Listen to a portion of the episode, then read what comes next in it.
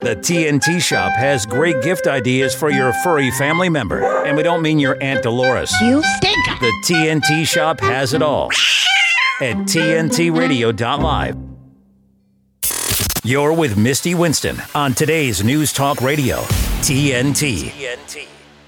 Yes, we do in fact have stuff for your furry friends, but also Aunt Dolores. So check out the TNT Radio shop, tntradio.live backslash shop. Uh, there's lots of stuff over there, tons of stuff. Anything you want, uh, that's probably over there. So definitely get you some swag. Uh, and hey there, welcome to the Misty Winston Show right here on TNT Radio. Appreciate you as always for tuning in to hang out with me today. And boy, do we have things to discuss. Okay, y'all, we've been talking all week about the NDAA Section 702, big surprise, it passed the House. So uh, it obviously passed the Senate earlier, a couple days ago. Uh, yesterday, the House voted on it, um, and it definitely passed, unfortunately. So passed 310 voted in, uh, in favor, 118 voted against, 163 Democrats voted in favor, 147 Republicans. Republicans voted in favor of this thing, uh, 45 Democrats against, 73 Republicans against. Uh, makes me very angry. The Fourth Amendment means absolutely nothing to these people. Um, I will say though, I have um, I've tweeted out a list of the uh, a roll call, a list of names.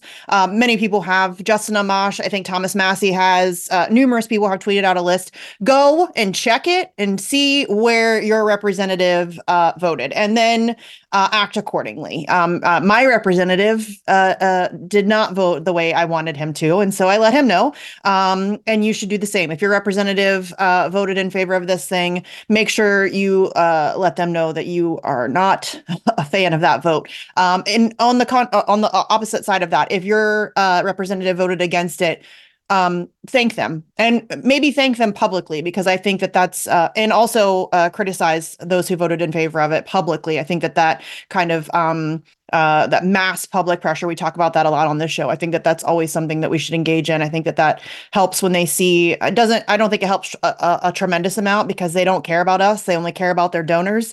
Um, but I do think that it does have some some influence, and we should use that to our advantage whenever we can, um, even if it is just a tiny bit uh, that it might move the needle. It's a worthwhile attempt. Um, uh, so that is unfortunate. Makes me very angry. But there you have it. So um, they don't care about your privacy, y'all. Um, also, I wanted to mention uh, Stella Assange, Julian Assange's wife. Um, tweeted out an action call today. So she tweeted out action call, United States, we need your help. Call your representatives to sign on to this resolution. So there's a new resolution uh, that was uh, introduced by Representative Gosar. Gosar, uh, he's a Republican from Arizona. Um, and the title of it is a little it is what it is. Um, it's House Resolution 934 expressing the sense of the House of Representatives that regular journalistic activities are protected under the First Amendment and that the United States ought to drop all charges against and attempts to extradite Julian Assange. So I agree with that second part. I'm a little hung up on the regular journalistic activities. The inclusion of the word regular there is a little strange to me. Um, I think just journalistic activities would have been just fine uh, to include there. However, um, it is another um, uh, resolution that we can try to gain uh, support for in the House. Um, so go and find your representative's phone number, email, Twitter, whatever it is. Uh, and encourage them to sign on to House Resolution 934. Um, as we have talked about ad nauseum here on this show. Julian Assange is currently awaiting a decision from the High Court in the UK um, in regards to the recent request for appeal. So um, we have no idea when that decision is coming, as has always been the case in this uh, whole saga. There's never a deadline. There's never a date. There's never a hey, this decision is coming on December 17th, 2023 at you know 3 p.m. It, it's never like that. It is always just kind of left in the air. We are always in a perpetual state of wait. Um, and this is no different. So the last um, decision from the High Court, I think, took eight or nine months, which was ridiculous. Um, and then they just gave a, a very vague three-page denial of the appeal. So um, that is what we are currently waiting on, um, and it's really kind of the end game. Uh, we're kind of we've reached sort of the end. There are a couple other potential legal opportunities that Julian Assange can explore, but they are very kind of tenuous um, uh, possibilities. For example, going to the European Court of Human Rights. If you're not paying attention that, that relationship with the UK and the European Court of Human Rights is kind of not great at this point. So we're not even sure if uh, the UK would even um, uh, recognize a, a, decision from the European Court of Human Rights. So um, uh, if this decision comes out and it is a denial of the request for appeal, Assange could in fact be extradited within you know hours of that decision coming down. I personally am not. I don't think that they want to bring him here. So I think that almost certainly they're going to try to drag this out even longer.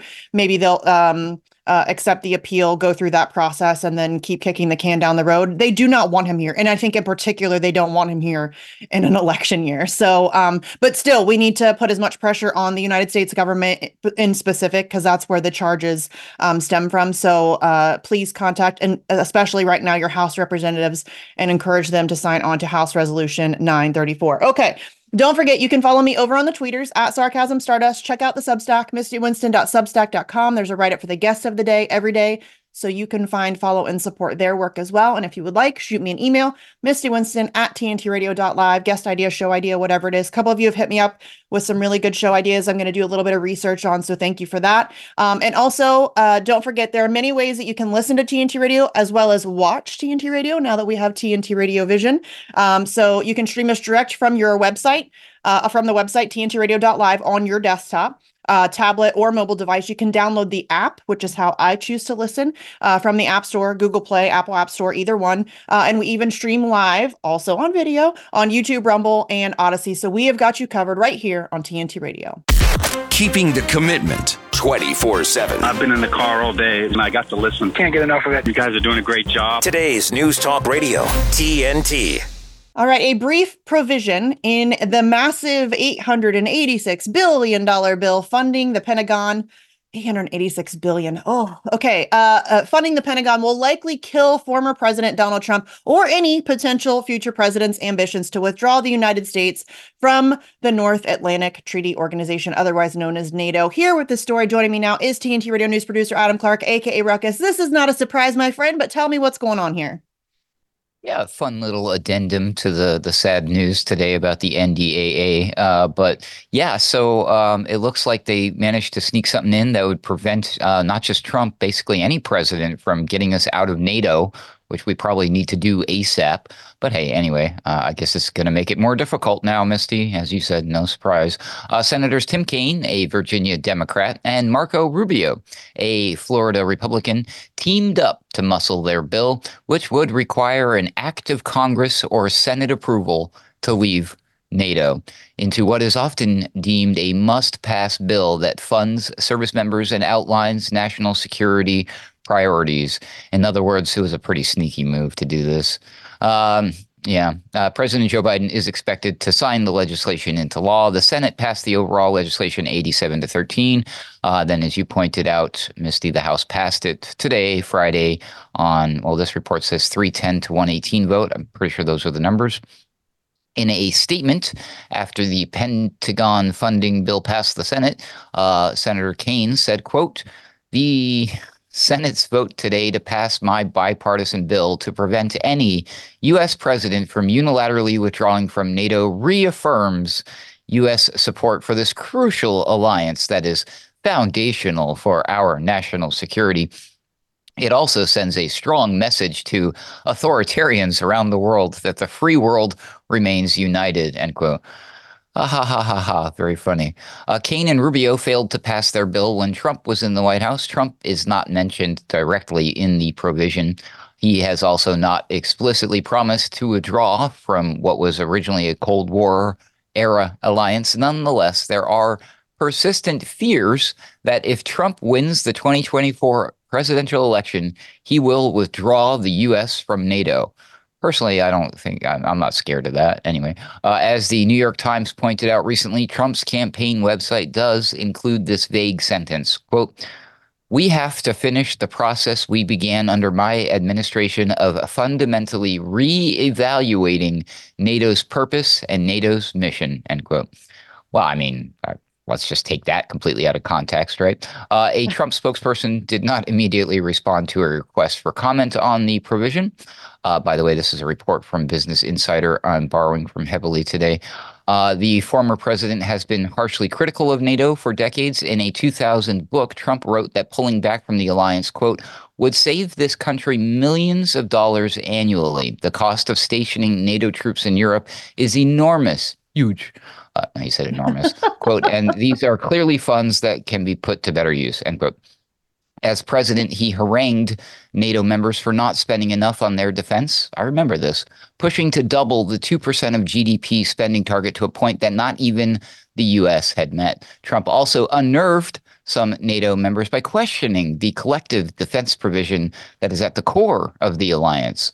Article 5 has only been invoked since uh, just once in NATO's 74 year history after the September 11th attacks. That's right. In an interview with then Fox News host Tucker Carlson, Trump questioned why the U.S. would want to defend Montenegro, which joined NATO in 2019.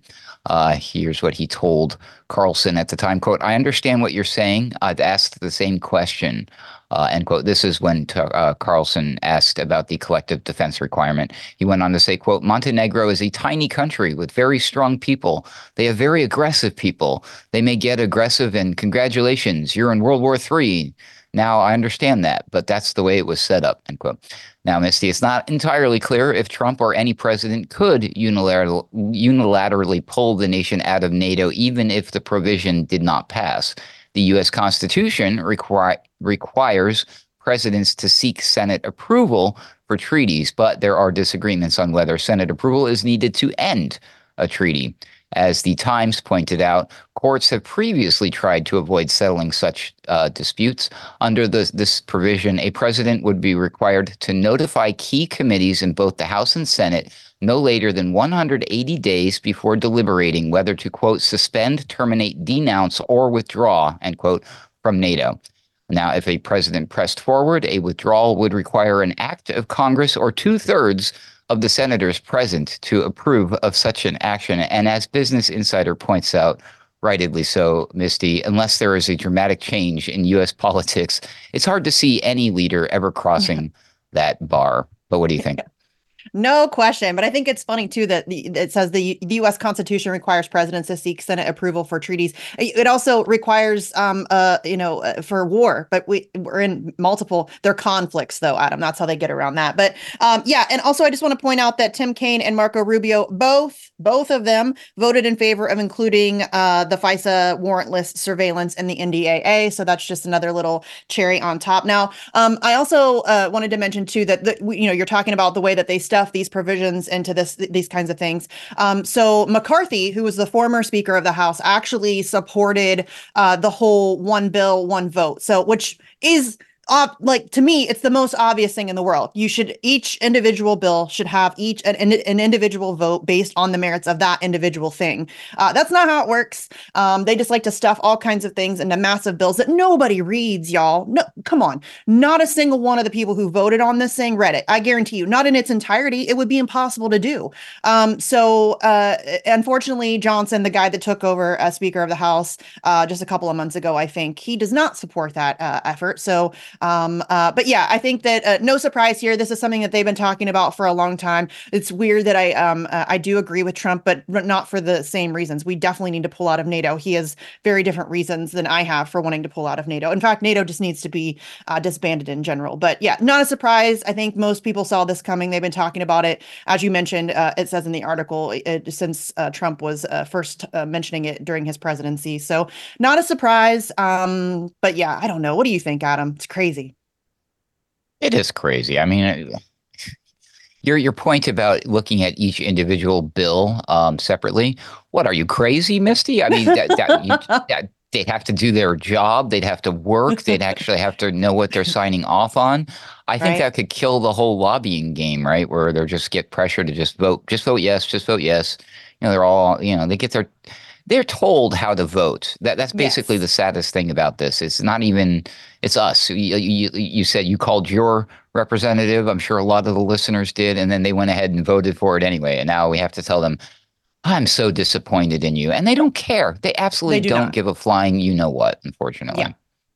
No, they don't. They don't have reason to. We don't uh we don't line their pockets and uh their donors do and that's the only thing that they care about. And it's that's why it's so frustrating that um you know, I tell people to make these phone calls and obviously uh, I do it for a reason. I don't and I say it all the time. I don't necessarily think that it's going to make much difference, but something like that only takes a couple of minutes. And I think we should use all of the tools at our disposal uh, in the fight against this kind of stuff. And so making a two minute phone call, I think, is a very worthwhile effort, uh, even if it makes uh, uh, limited, if any difference at all. Um, but I do think a lot of people called on this. And so um, I think, I don't know, it's just, it is just so unbelievably frustrating that they are so actively and openly working against the people. I mean, they, uh, they just do not care. They do not. Your government does not care about you, about what you think, about what you want, about what's good for you. They don't care. If you don't offer them millions of dollars in cushy lobbying positions after they leave office, they don't care at all about uh, anything that you have to say. And that's just the reality of our country. So, uh, Adam, thanks for bringing us the story. I appreciate you as always. We will talk to you again tomorrow and hang tight. We're going to be right back here on TNT Radio. You should hear what Charlie Robinson is talking about. I think once we saw the supply chain issues uh, that happened during the COVID debacle, you go, well, that seems bad for the, you know, when you're fighting somebody for toilet paper, but it could be worse, right? It could be the last can of food. So people are starting to reevaluate and reassess their situations and their relationship with supply chains and the like. And I think what that does is it leads you to a place of saying, how can I make myself less dependent on the system? It's kind of hard to know where to start, right? Where would you suggest we even begin with this process? Yeah, it's funny you said that because someone said to me recently, and it made me laugh, that this is going to be the kind of collapse where the Burger King's still open. And I think that's what's probably lulling people into a false sense of security in that everything when we go to the city kind of appears normal unless you're in one of those really crazy drug addled cities. But for most people, I would say, Charlie, it feels normal, but it ain't normal. the world yeah. is not normal. It's completely gone off kilter. Charlie Robinson on today's News Talk Radio, TNT. People might tell you that Lyme doesn't kill people, but we are losing people. People disappear from their lives. One of the scariest things that I had to deal with was uh, memory loss. Not just like I don't remember what I did last week, but like I forgot all the words to my own songs. I remember going to my primary care physician, and he was like, You are 100% healthy, there's nothing wrong with you. And my response was, That's impossible, I'm dying. I wasn't working. I had all of these hospital bills. We had to move out of our home and move into my parents' basement. I just wish I could have truly been present in those big moments. You know, when she took her first steps or, you know, her first day of preschool. Lyme is such a thief and it goes undetected because no one is looking for it. For more information and prevention tips, go to projectlyme.org.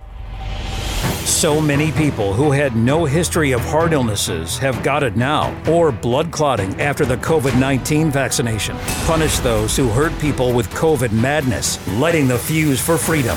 TNT Radio.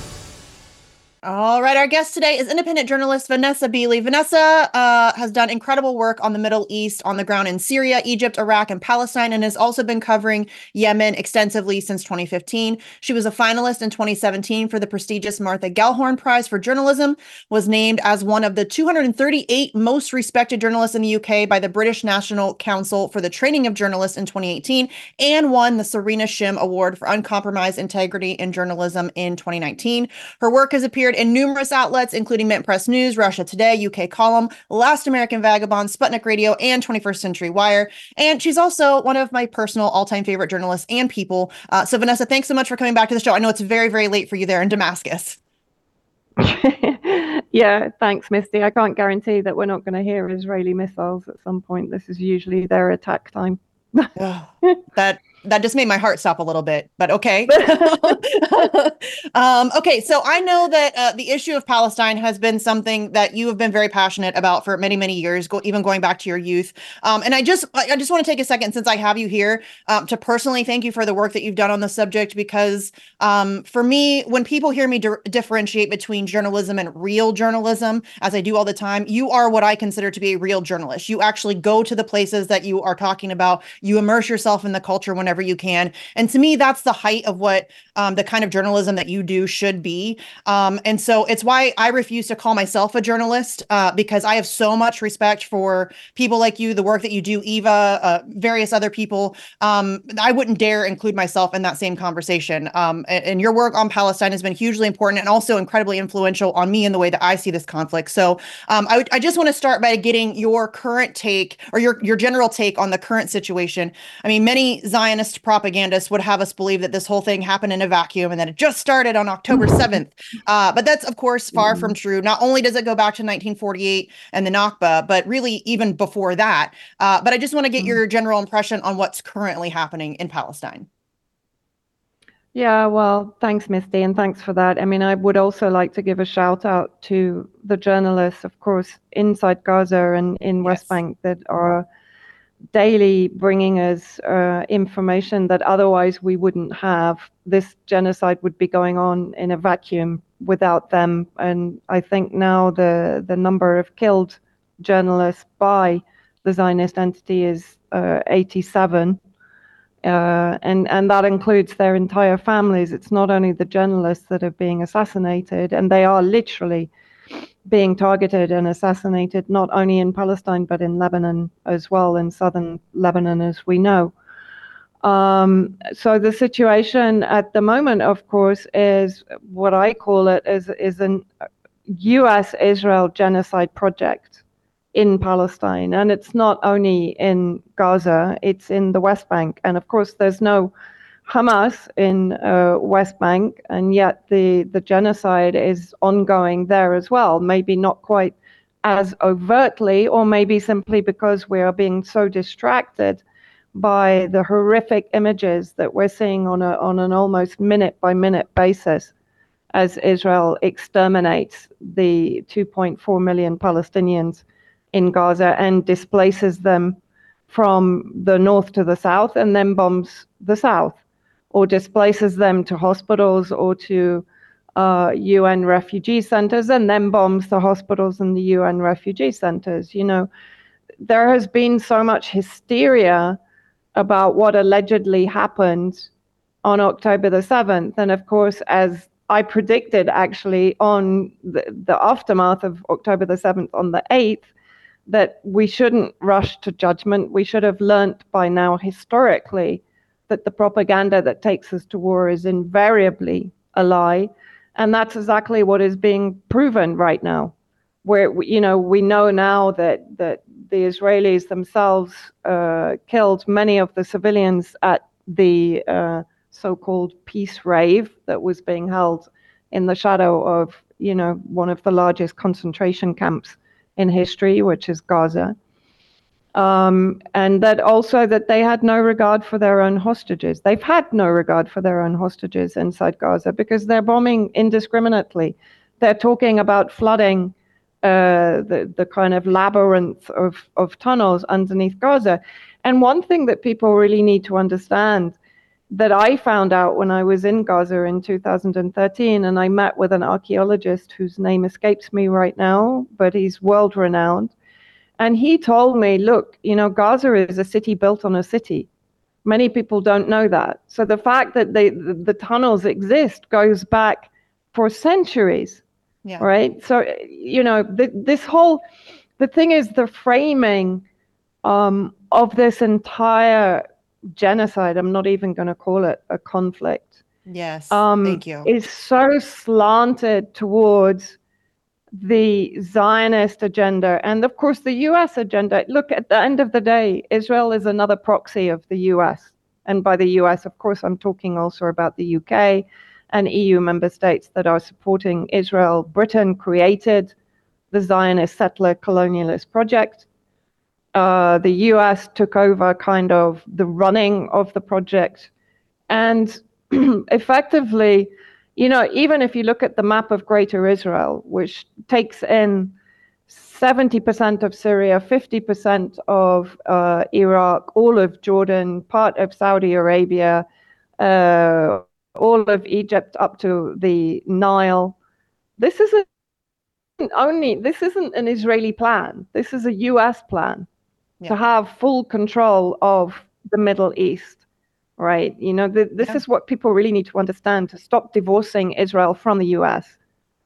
For sure. And, and it is. The, I often call it the, 50, yeah. the 51st state. It is the 51st state of yeah. the United States of America. So many people were trying to say Ukraine is the 51st state. I'm like, no, it's the 52nd because Israel has long been the 51st yeah. state of the United States. And we have been, that's what's so frustrating about the way that this is being uh, discussed is that you're right. It is so divorced from historical reality. And that's how it's always been. Mm-hmm. I think that we've seen that take uh, place time and time again. Anytime a situation like this uh, erupts in the region uh, with Israel, all, almost always being the aggressor. And people keep saying that, oh, but do you condemn Hamas? No, uh, because it, this didn't happen. Like Hamas didn't just wake up one day and decide we're going to go kill some Israelis for no reason. This is decades of being brutalized mm. by Israel. Uh, and it's so frustrating to me that so many people want you to condemn Hamas, but aren't speaking anything about uh, condemning the uh, what Israel is doing with, with the backing of Western countries. So we have to take a quick break and get headlines, but hang tight. We're going to be right back here on TNT Radio.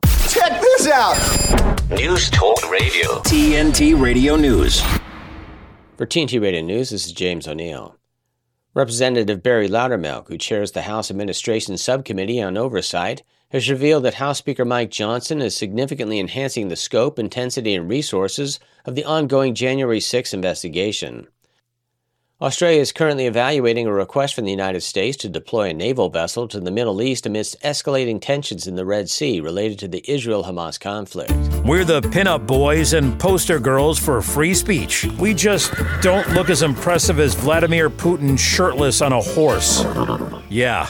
24 7, 365. We never stop sifting fact from fiction, misinformation from the truth, from government overreach to the latest on mandates, big tech censorship to propaganda gone mad. Listen to TNT Radio and get the news and views direct from our expert presenters and commentators anywhere you go. Ask Alexa or Google to play TNT Radio or download the TNT Radio app for free from the App Store or Google Play. Today's News Talk. This is TNT Radio. Radio.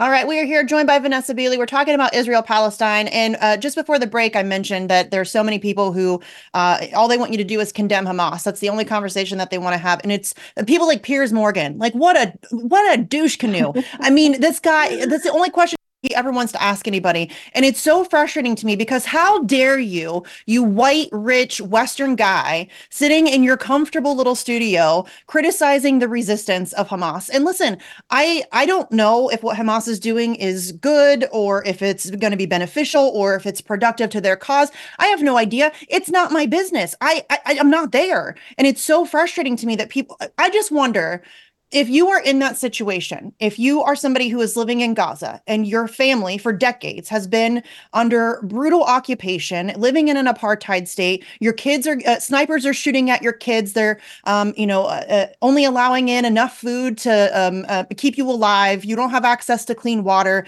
Unemployment's through the roof. You are you can't leave even if you need medical treatment. You can't leave. You are literally stuck in a concentration camp. What would you do? What's the proper response to that? And it's so frustrating that nobody's asking that question, Vanessa. Yeah, and I think also this this kind of spinning again of the narrative as Israel versus Hamas, or even Israel against Gaza. It's not. It's Israel against the entire region, right? Yeah. One, but it's also let's bring it down to the Hamas uh, canard, because you know Hamas is only one of the resistance factions fighting against uh, the Zionist entity inside Gaza and in West Bank. There are, I think, there's around 17 resistance factions inside Gaza. And by the way, they're not all Islamist either. Right. there are yeah. Christian uh, reactionaries against the Zionist entity. There are socialist communists, the PFLP, and the PFLP is fighting inside Gaza they're actually uh, on the ground in their fighting. There are multiple factions. But of course, the, the, the kind of, for me, what, what happened when they used the, the kind of the Hamas uh, narrative is that they opened up a lot of confusion. Yeah. Because everybody knows that uh, for, for, for Israel and particularly for Netanyahu, Hamas were beneficial because they created a split between uh, the Palestinian resistance factions, right? So between um, basically the and uh, Hamas. So, so that's one thing. So there's been a lot of confusion over whether um, the entire operation was managed by Israel and Hamas were carrying out their bidding, right? Now, the political wing in Doha, Qatar, I mean, there is a history of uh, their actually betraying the resistance axis, including Syria. The Hamas leadership, under the, the payment of Qatar, were responsible for much of the destabilization in Syria. But in 2017 onwards, President Assad decided that the unification of the resistance factions for Palestine was beneficial. And so, therefore, he normalized relations with Hamas leadership. Some of the Hamas leadership have been sidelined, like Khalid Mashal, was one of the most uh, vehement pro Qatar, pro Muslim Brotherhood leaders within Hamas. But the armed resistance on the ground, I've met them. I met them when I was there in 2012 and 2013. They're kind of the boys next door, you know. They're yeah. the kids that grew up out of the 2008 2009 Cast Lead operation, when again Israel committed appalling atrocities against the people of Gaza. And so the resistance now is a product of previous Zionist atrocities and ethnic cleansing. And that's the cycle that the Zionist regime maintains since, as you mentioned, 1948, but actually even before 1948, starting with the creation of the Zionist movement, which, by the way, was described as Jews by, by Jews as being another anti-Semitic cult when it when it was established. Yeah, hundred percent, and that's what's so um, you know, um, the so, idea. You know that. Yeah. No, go sorry. ahead. No, go ahead. Go ahead. So yeah, you know, as you said, this didn't come out of a vacuum. This came out no. of uh, almost a century of dispossession, uh, land grab, uh, ethnic cleansing, rape, everything that is that Hamas has been accused of.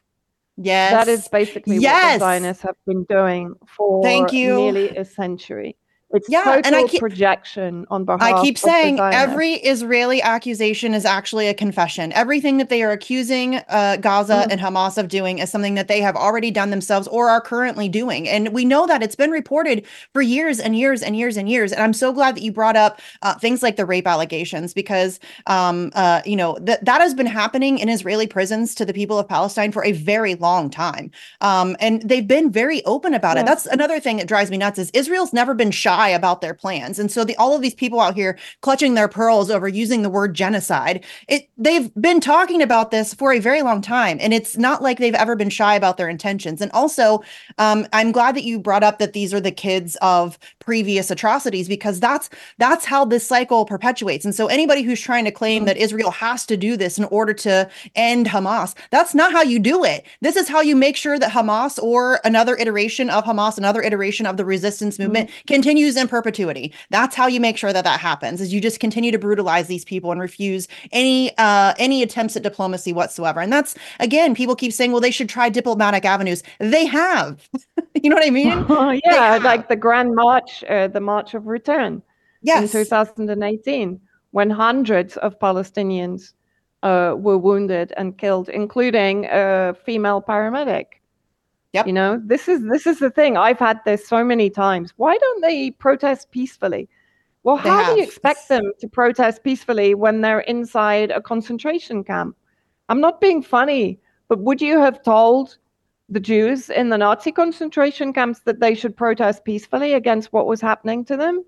Exactly. You know, I know I the, you know, people hate these kind of comparisons, but you know, the other day I was looking at the, the fact that in the UK now, the Metropolitan Police is basically doxing people that are holding up placards showing the um, comparison between the humiliation of civilian prisoners, stripping them naked, burying some of them in sand, and then releasing them before they die, this kind of thing, or strapping explosives to 15 year old kids, forcing them to walk through a tunnel with a, with a GoPro camera on their head and if they were to to see a resistance fighter on the camera, they would explode the 15 year old boy, right? And if you look at the history of Nazi persecution, not only of Jews, but also of communists, of Romanies, of Poles, and so on, the, the key factor was humiliation of those ethnic, uh, you know, considered to be unspeakables, untouchables, and de- completely dehumanized. So it's completely justified to compare what yes. the Nazis did to what the Zionists are doing right now. You know, yes. and I'm not going to back down on that. And by no, the way, these anti anti-Semitic claims, Ugh. the majority, I, I would guarantee the, the the majority of Zionist Israelis are not Semites. Palestinians right? are Semites.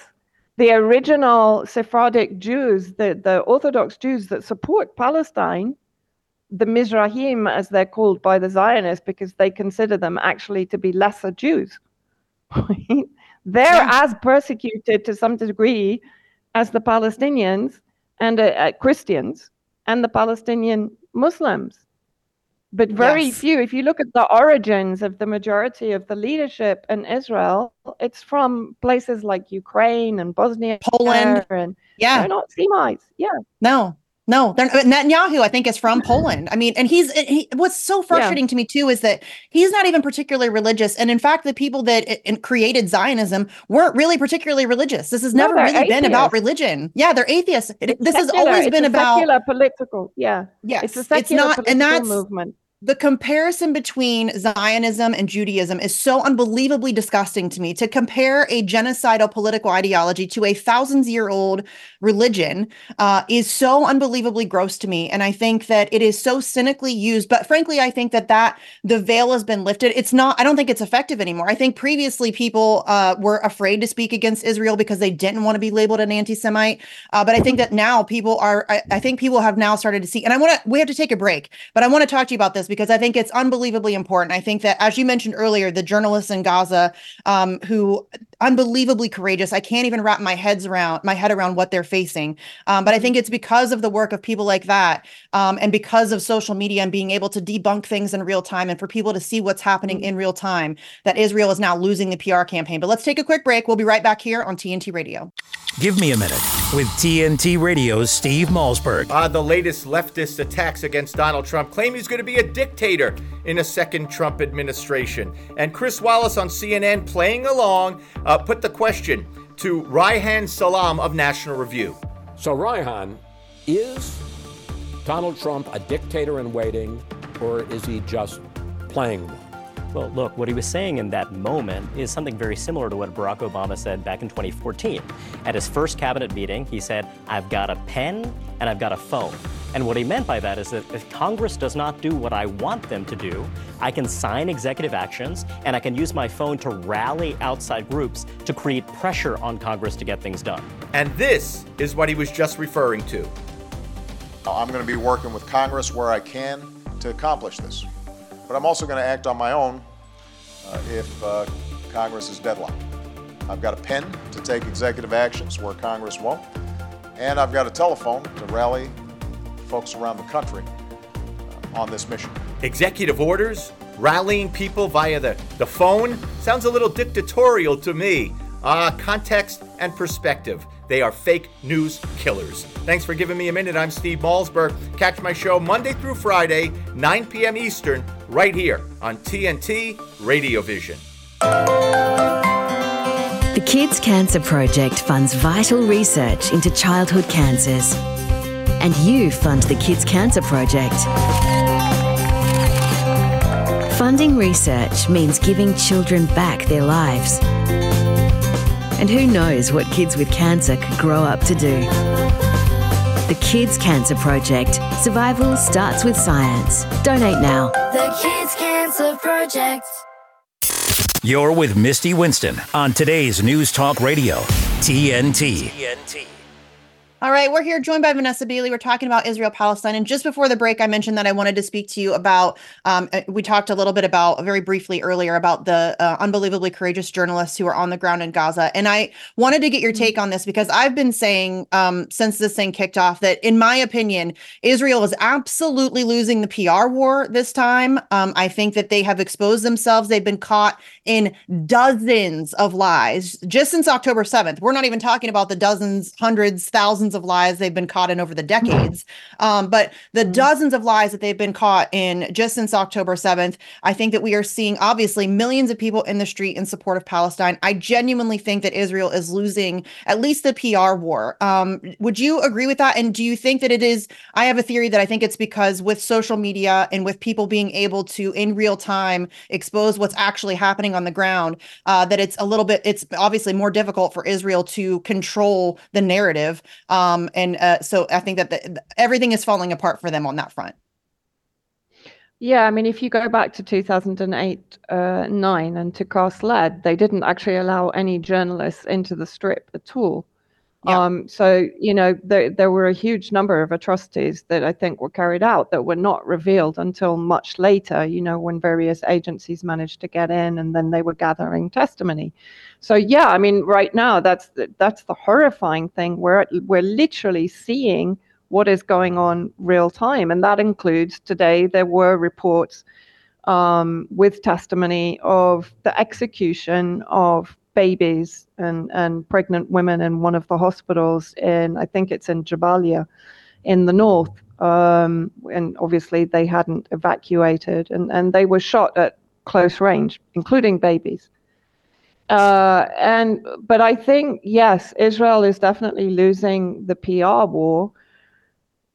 To a degree, I think we reached a point where they don't care. It's a yeah. bit like uh, the U.S. in Ukraine. You know, it's the same thing. People were just scratching their heads saying, well, like, what on earth are you doing? Like, why are we not negotiating peace? Like, right now, why is the US vetoing peace in the UN Security Council? Every single freaking American should be up in arms about this, you know? Yeah. If your leadership is actually vetoing peace, what does that say about your country? And they've right. just released a war budget for 2024 of 886 billion. 886 billion, just let that sink in.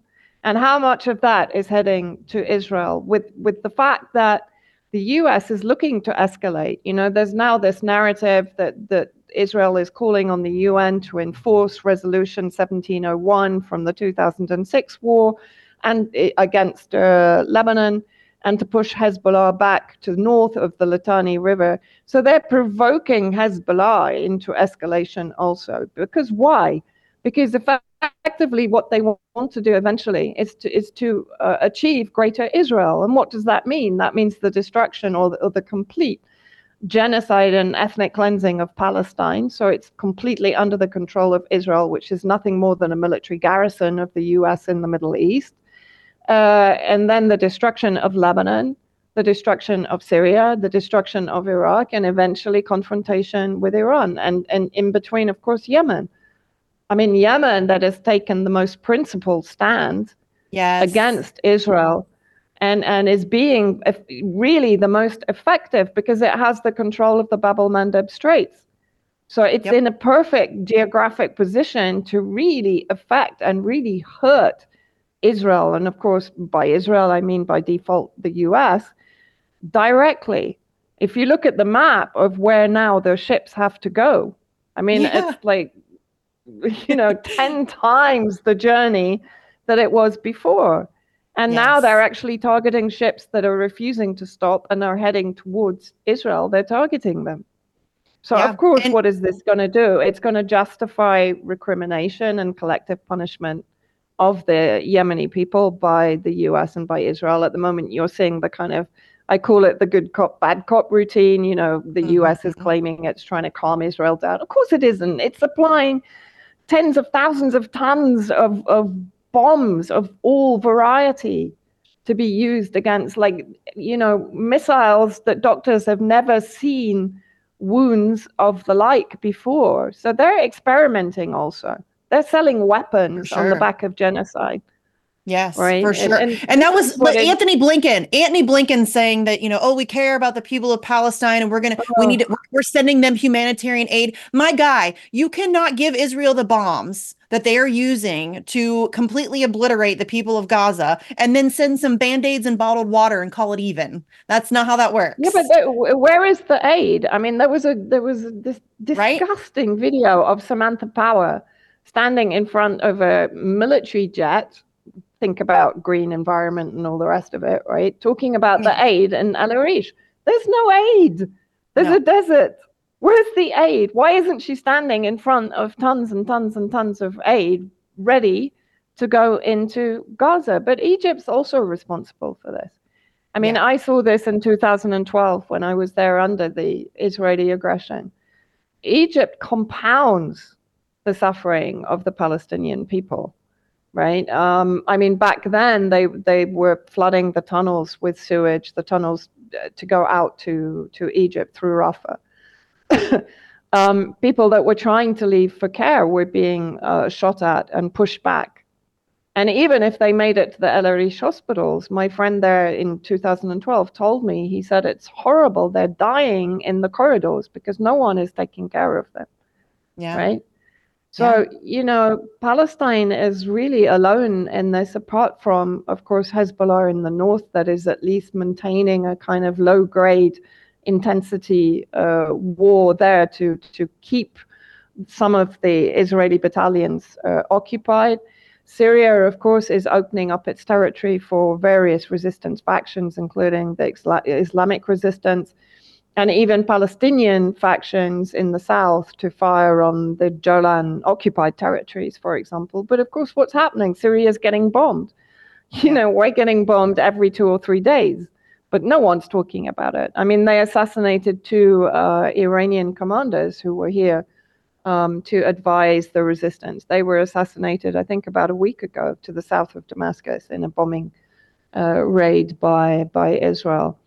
So it's it's you know I see people all the time. Well, you know, none of the Arab countries are doing anything. Well, they kind of are, but because they know that the escalation is on the books, they're trying to contain it. They're trying to actually outmaneuver and prevent that strategy coming into play. And one other thing that I just wanted to say is on the ground, Israel is losing the war in Gaza. By the way, yeah, on the ground. And uh, th- what Israel is good at is indiscriminately targeting women and children. That's what it's always been good at, on the ground and in the air, and from the sea and from helicopters and from drones and you know they use uh, tanks. Um, that's what they're good at. But actually, when it comes to to fighting armed resistance, that uh, in an urban warfare situation where the resistance has control of, of the underground, they're losing. They're losing. The casualty count is way higher than they're publicizing. Yes. Right. So they're losing on all fronts. But but, but Yeah. the fact is that they have how many superpowers behind them? This is what people need to understand. This isn't about Israel. it's about No. preventing BRICS. It's about preventing Iran or, or Iran having any kind of nuclear development. Um, China, Russia, Iran, and control full control of the Middle East and resources in the Middle East. Well, it's never about what they say it's about, right? I mean, the, uh, anytime there is, I mean, all of, and it, it, that's what's so frustrating is that grown adults still don't understand the concept that war is a lie. I mean, war is a racket. Smedley Butler told us that ages ago. Julian Assange has been telling us that for decades. I mean, it is always, we are always lied into these situations. This is no different. I can name off dozens of examples the Gulf of Tonkin, weapons of mass destruction, the Syrian gas attacks. I mean, you can just go on and on and on where these situations are never, I mean, uh, Ukraine, uh, that really, you're, we still pretending like that was about democracy? Of course it's not. It's never about democracy or humanitarian rights or um, sovereignty or any of that crap that they try to pretend that it is. It's never about that. It is always about power and resources and control. That's all, and money. That's all it's ever about. And that this is the situation is no different. Um, and so it's very frustrating that, um, and I think it's just really because uh, for decades Israel has been so effective at propagandizing people. They have had full control over the narrative. They basically own and operate Western media, um, and they would just tell them what to say, what to print, what to show, and they would do it. And so I think so many people in the West were just completely um, uneducated about what is actually happening. Most people don't have historical context. And I think that now, now since October 7th, I think a lot of that has been stripped away. I've seen numerous people, um, you know, admit that I got this wrong. Like I was so wrong. I've seen so many people who are like, I'm Jewish. I was a Zionist. I was wrong. Uh, and I think that that's, I, I don't I just don't know to what effect that that's going to have. And I think that you're right though. I think that I've I've seen a lot of people complaining that why aren't these other countries doing anything to protect Palestine? I think that that's uh, that's not the right move. I think that you have to be very careful here. You have to be very strategic because that's what Israel wants. They want Yeah, a bunch of countries to get involved. You know what I mean? And it, Yeah. not a good plan. They have to be. well, be I think it's also, you know, people in the West have kind of forgotten what sovereignty means because Yes. it's been violated so often by Western regimes, right? I think really people have just forgotten what it means because I've heard this for years. You know, why doesn't Russia bomb Israel if Israel bombs Syria? Look, no other country can act from inside Syria without the express permission of the Damascus government. So, if the Damascus government gave permission to Iran, for example, to retaliate to Israel, they would do it. But they don't give permission because they know that this will just bring, you know, hell down on the heads of the Syrian people that are living under sanctions, under blockade, with uh, hostile occupation on almost all sides of uh, Syrian borders, right? It's Yeah. impossible. So what they are doing is playing a very kind of long game, strategic game. And as I said, opening up territory for, for the various resistance factions to use to target Israel, for example. And I mean, President Assad put through the, the strongest proposal at the emergency summit at the Arab League, but of course it was boycotted by, or rather vetoed by Saudi Arabia and Jordan and, and you know, what I call the, the traitor states, basically, the traitors to, to the pan Arab uh, vision, really. Um, and so it's a it's a very tenuous game at the moment. It's it's a very difficult game, and unfortunately, I was talking with a couple of people today here, and and you know honestly, the, the, the U.S. is hell bent on escalation, Yes. and it's hell bent on on this um, eventual destruction of all of these countries and complete uh, erosion, erasure of history right? And so coming back to the sovereignty thing, also is Hezbollah and, and Sayed Nasrallah have made it very clear. While the Palestinian resistance are managing the situation, we will not interfere. They haven't put the hand up and said, okay, we need help on the ground inside West Bank and, and Gaza.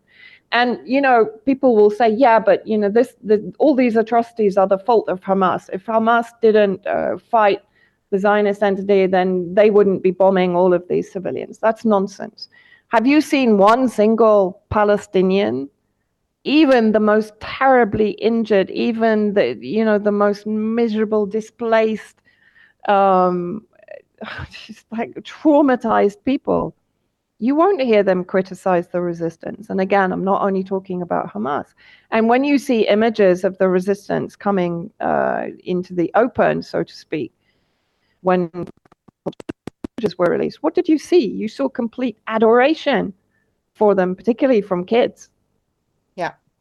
Yeah. Because Yes. you know the people know what the stakes are.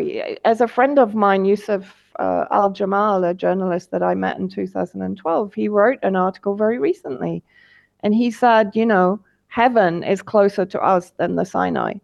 In other words, you know, the Gazan people are not going to leave They their know. land, not again, not again. Yeah. No, and I think that somebody I I don't remember who said it, but somebody was commenting on uh, the trauma that both Israeli and Palestinian kids will suffer, and I really hope that the grown-ups involved in this situation understand, and the people of Palestine absolutely understand, and that is exactly why Yeah. they're fighting. They are the kids that have been dealing with this Mm-hmm. situation. They're they're the I mean they for uh, generations they have now grown up in, in this impossible situation, and again, like I said earlier, that's how you make sure that this kind of armed resistance uh, continues in perpetuity is by continuing Mhm. to brutalize these people. Um, so okay, unfortunately, we're out of time, Vanessa. Thank you so much. I know it's very late there. I appreciate you staying up late. Um, please stay No, safe. I know you're in, uh, you know, dangerous circumstances. It always makes my heart flutter a little bit. I always worry about you. So please stay safe. Um, uh, I know that you're on um, uh, Substack. That's your big place. So everybody go check out Substack. Also on Telegram, and you can also follow Vanessa on Twitter. Um, YouTube's a little shaky, as it is with anybody who speaks truth to power. Uh, but as always, you can find links to all of Vanessa's stuff over on my Substack. Um, so thank you so much for taking the time to come on. I appreciate you. Go to sleep. It is late there. Um, I'll be back tomorrow with another show for you. As Julian Assange says, learn, challenge, act now, and don't go anywhere. Timothy Shays right after this here on TNT Radio.